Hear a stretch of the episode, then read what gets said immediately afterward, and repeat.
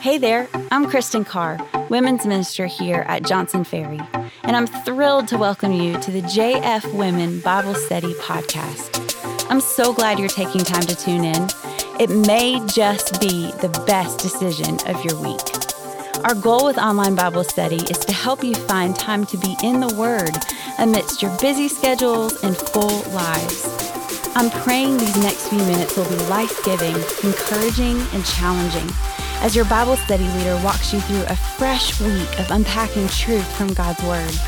As she digs into your study today, she'll provide resources and suggest a little homework to help you get the most out of this online Bible study experience. So, ladies, are you ready? Grab your Bible and let's get started.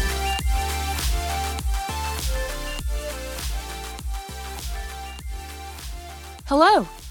Welcome to Truth Plus Grace.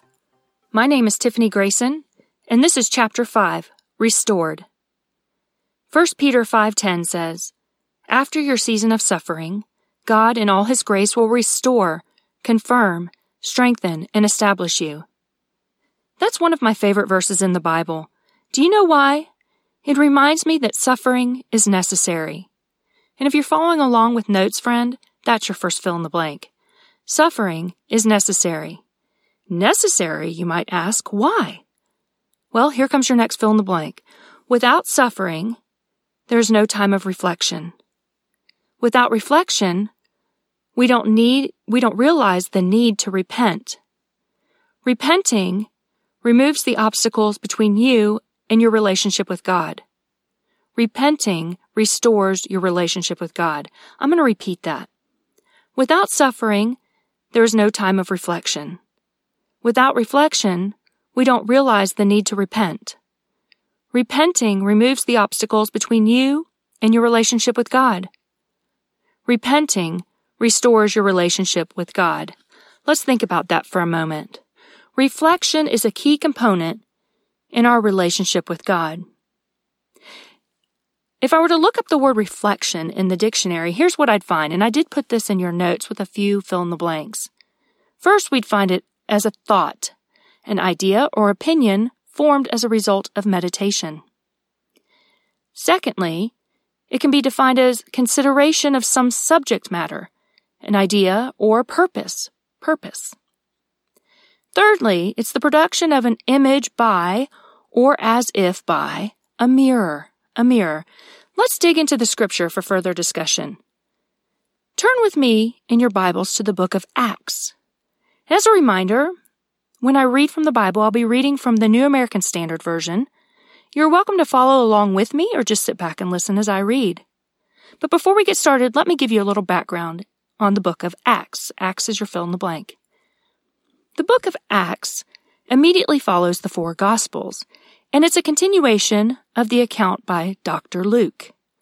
This book is the story of the spread of the gospel, how followers of Jesus spread the good news to new regions within the world. The book of Acts is broken down into three distinct sections, and each section focuses on a particular audience, personality, or significant phase of their goal. Now, as a side note, we might remember that Dr. Luke was a close confidant and traveling companion of Paul. He had multiple opportunities to interview Paul and Peter and John and many other disciples for the information that he includes in this book. Today, and here comes your next fill in the blank, we're going to settle into a section written for the Gentiles, the Gentiles, that includes a couple of events in the life of Paul. Now, who was Paul? Well, you may have heard of him. He's a famous character in the Bible, and because he's so well known, many often think of him as one of Jesus' original disciples. But he was not. In fact, scholars cannot find any proof that Paul ever met or had any direct contact with Jesus at all. It does appear, though, that he may have been at many of the same events as Jesus. Now, Paul was born in Tarsus, Turkey. He was Jewish and a proud member of the Pharisees as an adult. His family was from the tribe of Benjamin. And although you may know him as Paul, at birth he was named Saul, after the first king of Israel, who was also a Benjaminite. He was well educated. He knew about the laws and the prophets.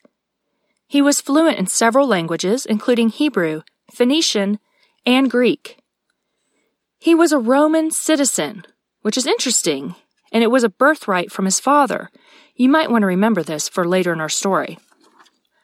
The city where he was born, called Tarsus, was not a Jewish city. In fact, it was Greek influenced, with both Greek languages and Greek literature prominently featured. Saul, as he was known at the time, was a tent maker by trade. The town of Tarsus was known for making goat's hair cloth, called cilicium. This cloth was woven and made into tents, sails, awnings, and cloaks. It was a very good trade, and Saul was probably very financially successful as a result. Now, some por- important background information about Saul, and this is a fill in the blank, some imp- important information about Saul. And I've got some bullet points for you. First of all, Saul was present, or he was there, during the execution of the first Christian martyr named Stephen. He was there during the execution of the first Christian martyr his name was Stephen. And I put a verse there as a reference. Acts 7:58 says, "And when they, the council of the priests, had driven him, Stephen, out of the city, they began stoning him.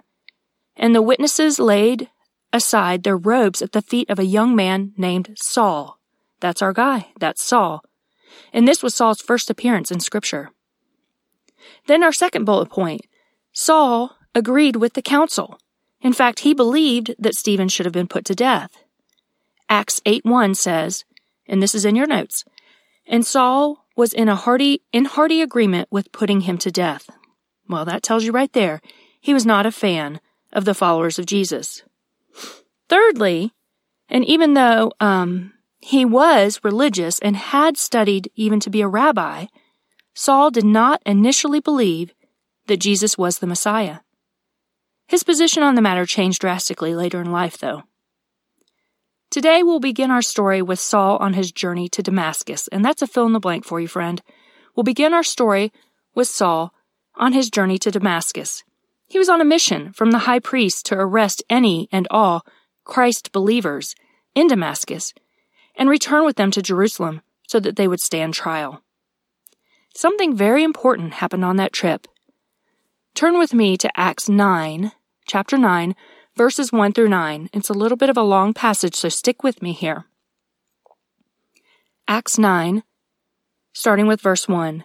Now Saul, still breathing threats and murder against the disciples of the Lord, went to the high priest and asked for letters from him to the synagogues, synagogues at Damascus, so that if he found any belonging to the way, capital way, both men and women, that he might bring them bound to Jerusalem. And it came about that as he journeyed, he was approaching Damascus, and suddenly a light from heaven flashed around him. And he fell to the ground, and he heard a voice saying to him, Saul, Saul, why are you persecuting me? And Saul said, Who art thou, Lord? And he said, I am Jesus, whom you are persecuting. But rise and enter the city, and it shall be told you what you must do. And the men who traveled with him stood speechless, hearing the voice, but seeing no one. And Saul got up from the ground, and though his eyes were open, he could see nothing. And leading him by the hand, they brought him into Damascus. And he was three days without his sight, and neither ate nor drank. Okay, friends, let's unpack this. Saul was traveling to Damascus, which was an ancient city located 60 miles inland from the Medi- Mediterranean Sea. I've included a map for you, and you can reference that. You might find it along the right hand side of your map. It was about 160 miles northeast of Jerusalem. Damascus was the capital of Syria, and it was ruled by the Romans but had a large population of Jews. So here we have Saul traveling, and along the way, a sudden flash of light blinded him. Now, this was the first of six visions to be seen by Saul, or Paul, as you might know him, in the book of Acts. In this particular vision, Jesus confronted him, yet the people traveling with Saul saw nothing. They could hear a voice, but they could not see who was speaking. And at the time, Saul fell to his knees, we're told. Did you notice that? Whether as a sign of reverence or just sheer fear of not being able to see, he fell to his knees. In verse 3, and this is a fill in the blank, friend. In verse 3, Jesus says, Saul, Saul, why are you persecuting me? Oh, clearly, now Jesus had already ascended to heaven. So who was Jesus referencing? His followers. That's who. His followers, those who believe in Jesus Christ. An attack on the followers of Jesus was a direct attack on Jesus himself. And Jesus instructed Saul to rise and enter the city and then wait for further instructions. Now Saul gathered himself up, but he could see nothing. And those traveling with him heard the instructions, so they led Saul by the hand to Damascus. Now I want you to picture it for a moment, friend. Saul, a man of position, a man of power, he is suddenly helpless. Now I imagine him stumbling to his feet, tripping down the rocky road to Damascus. He was now completely vulnerable completely dependent on those around him for help. And during those moments of suffering, he reflected. He was out without his sight for three days. And during that time, we are told he fasted. Now, fasting is essentially giving up food or drink or both, sometimes other things, for a period of time in order to focus your thoughts on God. So, what do you think those three days were like? He couldn't see, but I bet he could hear the whispers of those who had traveled with him. Do you think he told them of what he had seen in his vision? What do you think they said to him? Did they call him crazy? Did they want to hear more? Did they seek more information about Jesus? Let me ask you this. Do you think Saul immediately repented for his past? Did he question God and his judgment? Did he plead for his eyesight? Now remember, at the time, he didn't know that his sight would return in just three days. He was just awaiting instructions. During that time, did he promise great things in exchange for restoration? I imagine there were moments of intense emotion. In my mind, there's tears over what he had done and what he had witnessed. I imagine that he suffered greatly, emotionally, physically, and spiritually as he reflected on his life. Without his sight, he was free from distractions, and that's a fill in the blank. Without his sight, he was free from distractions. Without food or drink, his thoughts were clear. His thoughts were clear. And friend, in those quiet moments, he heard from God. Let's see what happened. We're going to read Acts 9, picking up in verse 10. Now there was a certain disciple at Damascus named Ananias. And the Lord said to him in a vision, Ananias? And he said, Behold, here am I, Lord. And the Lord said to him, Arise and go to the street called Straight and inquire at the house of Judas for a man from Tarsus named Saul. For behold, he is praying. And he has seen a, in a vision a man named Ananias come in and lay his hands on him so that he might regain his sight. But Ananias answered, Lord, I have heard from many about this man, how much hard he did for thy, he did to thy saints in Jerusalem. He has authority from the chief priests to bind all who call upon your name. But the Lord said to him, Go, for he is a chosen instrument of mine to bear my name before the Gentiles and the kings and the sons of Israel, for I will show him much I will show him how much he must suffer for my name's sake. I will show him. Did you hear that, friend? I will show him how much he must suffer for my name's sake. And Ananias departed and entered the house, and after laying his hands on him, he said, Brother Saul, the Lord Jesus, who appeared to you on the road by which you were coming, has sent me so that you may regain your sight and be filled with the Holy Spirit.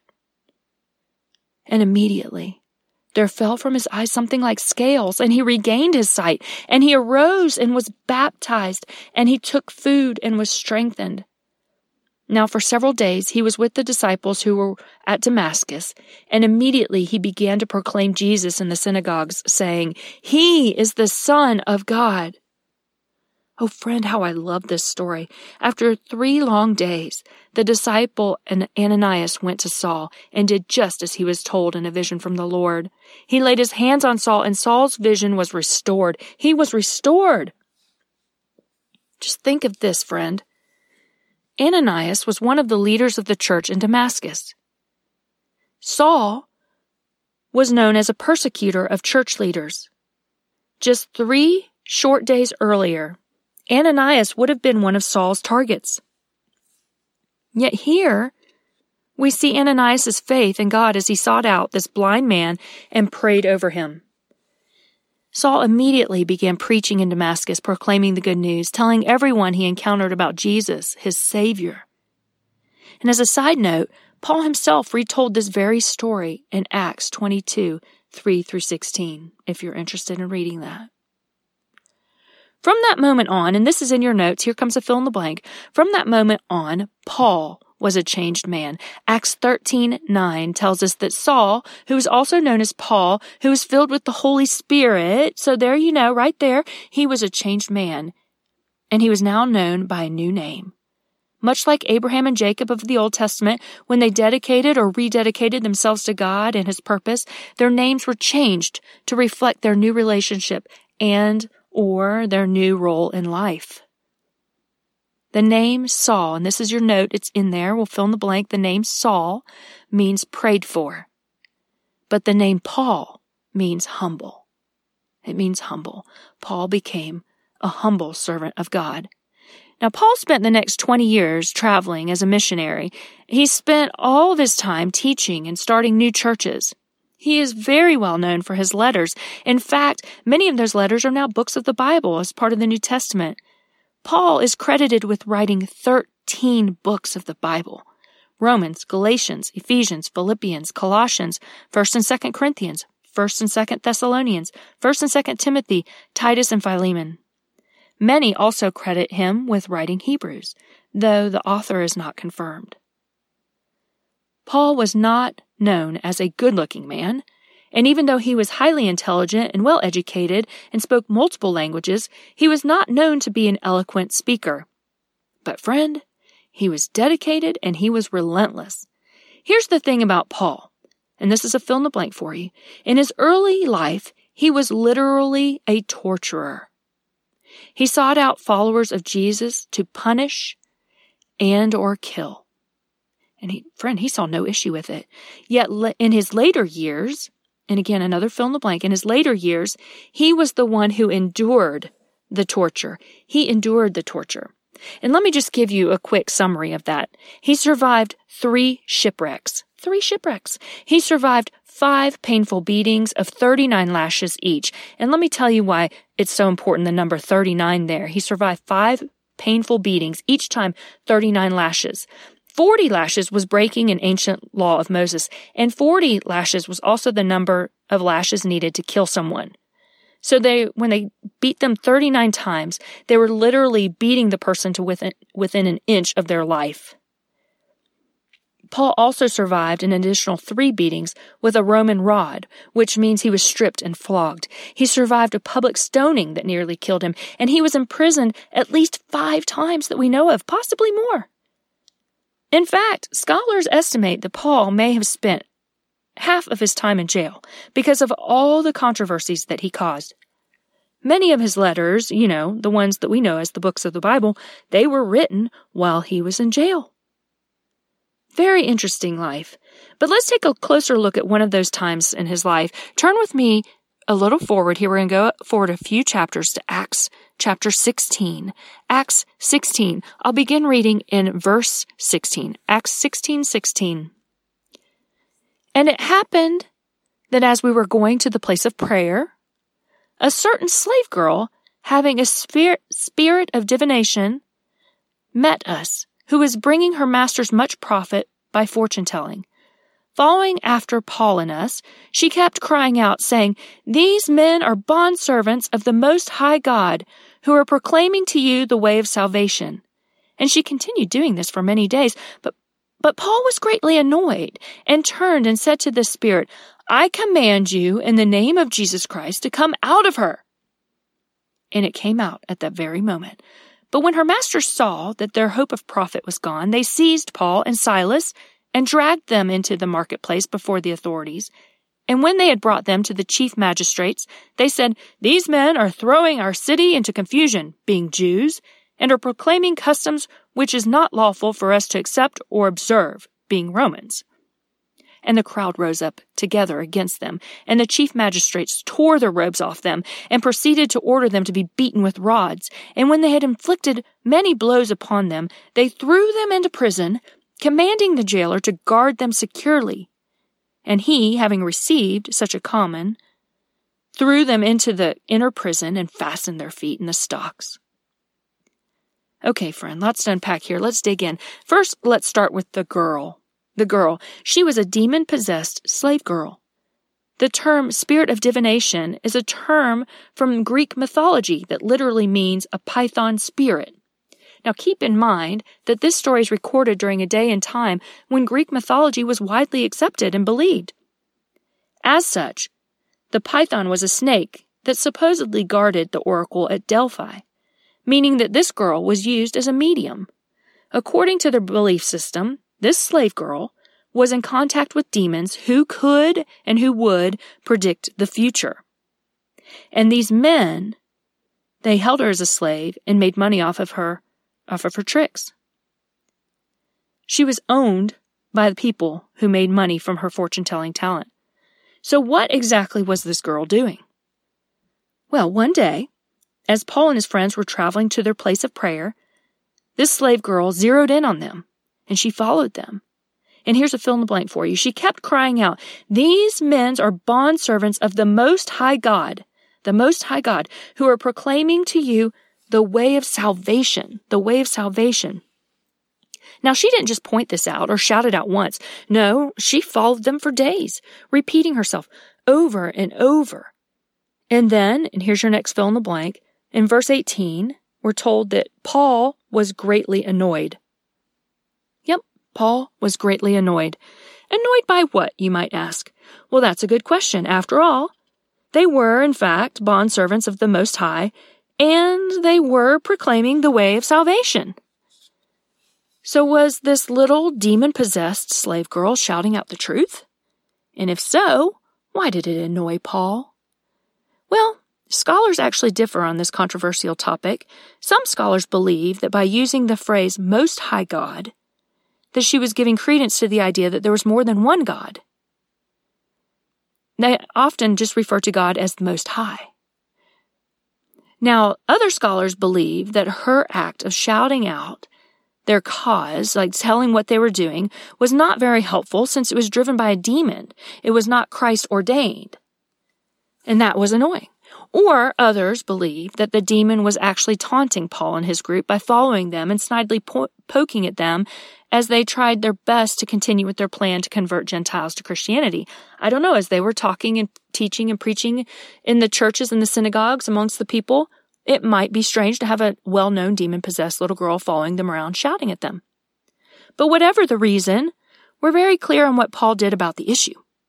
In the name of Jesus Christ, and this is a fill in the blank, he commanded that evil spirit to leave her body, to leave her body, Acts 16:18 says, and it came out at that very moment. Wow, just wow, right? But it's what happens next that is the real reason for us digging into this particular story. When her masters saw that the slave girl could no longer perform her fortune telling act, they were angry, really, really angry. They wanted revenge.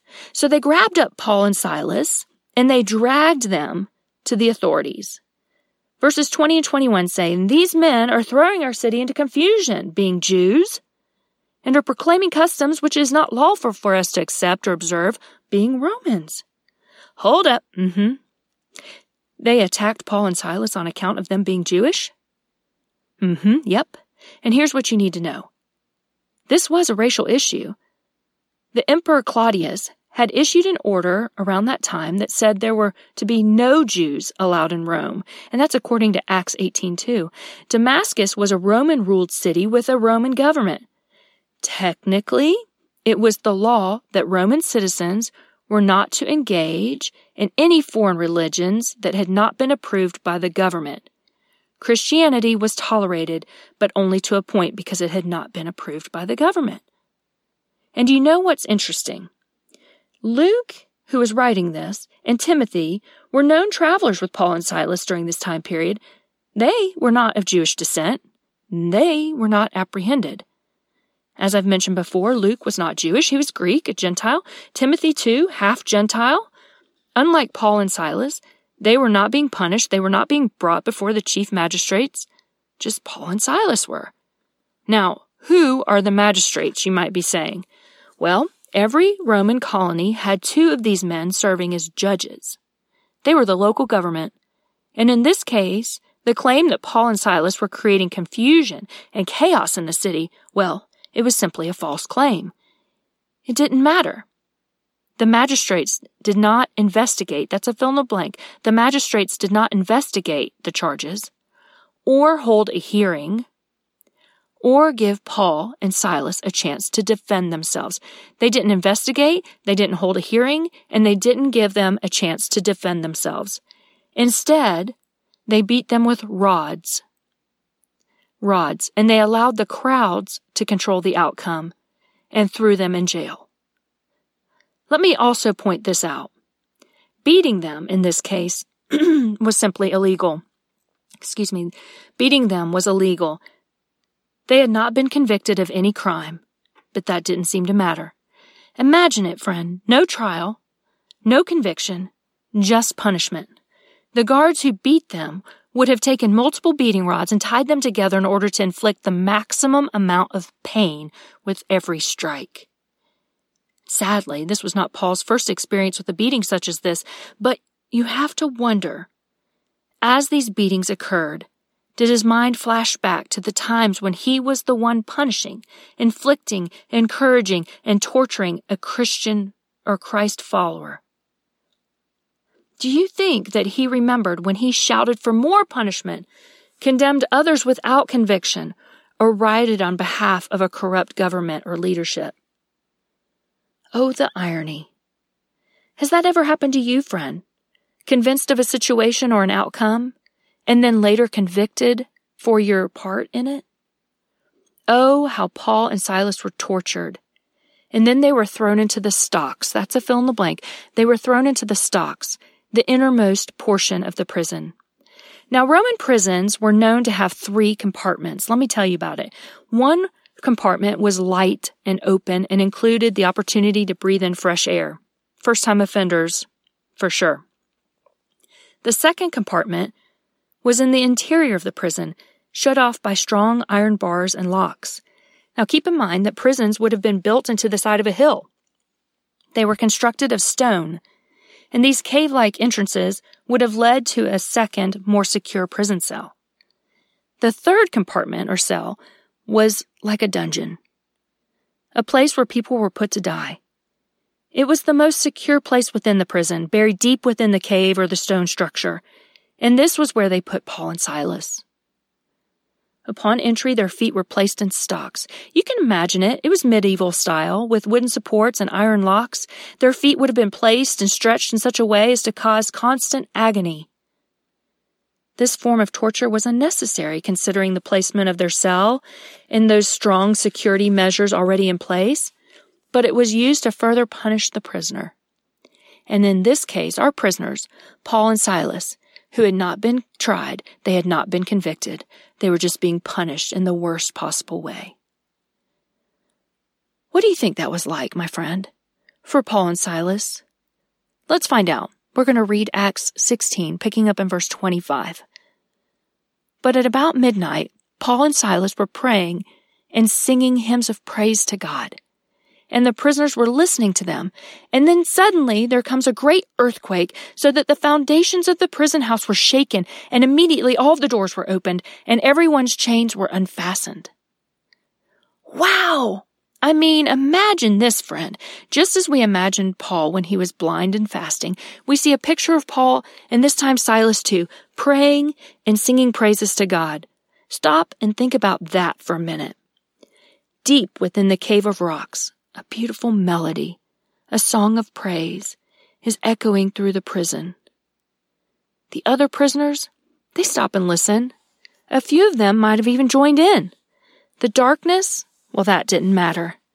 The pain and suffering of their physical beings didn't matter. They were worshiping God. They were leading others to Christ. They were ministering in their period of suffering.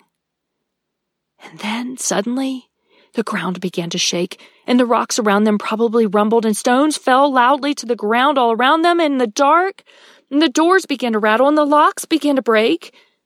And then the doors opened, and the restraints that bound them fell to the ground. Immediately, it says, immediately they were all free. Not just Paul and Silas, but everyone's chains came free. Oh, the joy you would feel, the elation of freedom.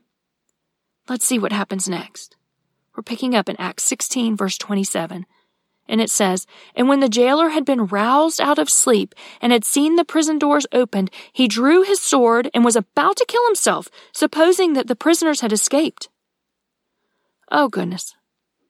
Imagine that guard being rattled awake by an earthquake. Have you felt one before? It'll startle you. And when he came to his senses, he realized that the prison doors were now all open and he feared for his life. His job was to keep the prisoners inside the cells. When his bosses realized that the doors had all opened, I mean, no one would believe that they all opened miraculously, right? Well, when then, when they figured it out, he would be put to death for sure. Acts 12:19 tells us that that's what happens if the jailer lets the prisoners free by accident. So instead of waiting to face the humiliation and painful execution that he would be condemned to, he decided to take matters into his own hands. He was going to kill himself. But what happened next might surprise you. Let's continue reading. Acts 16, picking up in verse 28. But Paul cried out with a loud voice, saying, Do yourself no harm, for we are all here. And he called for lights, he, the jailer, and he called for lights and rushed in, and trembling with fear, he fell down before Paul and Silas. And after he brought them out, out, he asked, Sirs, what must I do to be saved? And they said, Believe in the Lord Jesus, and you shall be saved, you and your household. And they spoke the word of the Lord to him together with all those who were in his house. And he took them that very hour of the night and washed their wounds, and immediately he was baptized, he and all his household, and he brought them into his house and set food before them and rejoiced greatly, having believed in God with his whole household. Oh, such a sweet ending to such a tragic situation. Can you hear it in your mind, friend? Paul calling out to the guard, knowing that the guard was responsible for all the prisoners and not wanting him to die before he had a chance to tell him the good news. Can you picture it? The guard, grabbing a torch, running through the prison, climbing over the debris, wondering if he was hearing things. Was that a voice calling to him? Wondering why anyone who survived this earthquake would choose not to run. Is it possible that these prisoners are still there? And when he reached Paul and Silas, he fell down before them. Oh, the picture of this friend falling down is an act of surrender. And then I imagine that jailer reaching, fumbling for his keys, to unlock the shackles, to unlock the stocks, helping Paul and Silas regain their footing, shouldering them as he led them out of the dungeon, hoisting them over the piles of rocks, the jailer's eyes filled with tears. I imagine him confessing a lifetime of sin in those moments. And I imagine Paul and Silas listening intently, comforting this man though they were physically hurt. It was the jailer who needed healing. And as they reached the outdoors, the jailer said, and here's your fill in the blank, friend. The jailer said, What must I do to be saved? Oh, what must I do to be saved? Found in verse 30.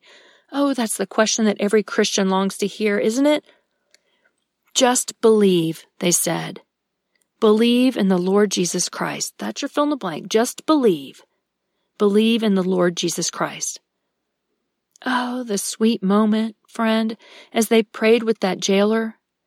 And the jailer was so excited that he couldn't wait to share this experience with his family. All of his family, his servants, his guests, they would hear the gospel that night. Those who could understand and believe were welcomed into the family of God. What a celebration. But the story doesn't end there. After converting and baptizing the jailer and his family, Paul and Silas were fed, they were patched up, and returned to prison. The next day, the chief magistrate sent word through their policemen that Paul and Silas were to be released. That's a fill in the blank. The next day, the chief magistrate sent word that Paul and Silas were to be released. Now, Paul, in verse 37, said, They have beaten us in public without trial, men who are Romans, and have thrown us into prison. And now they are sending us away secretly? No, indeed. But let them come themselves and bring us out. Remember, Paul had not been given the opportunity to defend himself. If he had, he would have informed the magistrates that he himself was half Roman. Remember, birthright from his father, as I told you in the beginning of the lesson. Silas, too, was a Hellenistic Jew as well as a Roman citizen. So to inflict corporal punishment on a Roman citizen, well, that was a serious crime. And those magistrates would have been immediately removed from office and their privileges would have been revoked. That was that was big deal. So the magistrates, they went and they begged and they appealed to Paul and urged him to leave the city. And Paul and Silas did just that. They left the prison and they went to consult with the other disciples, eventually leaving town.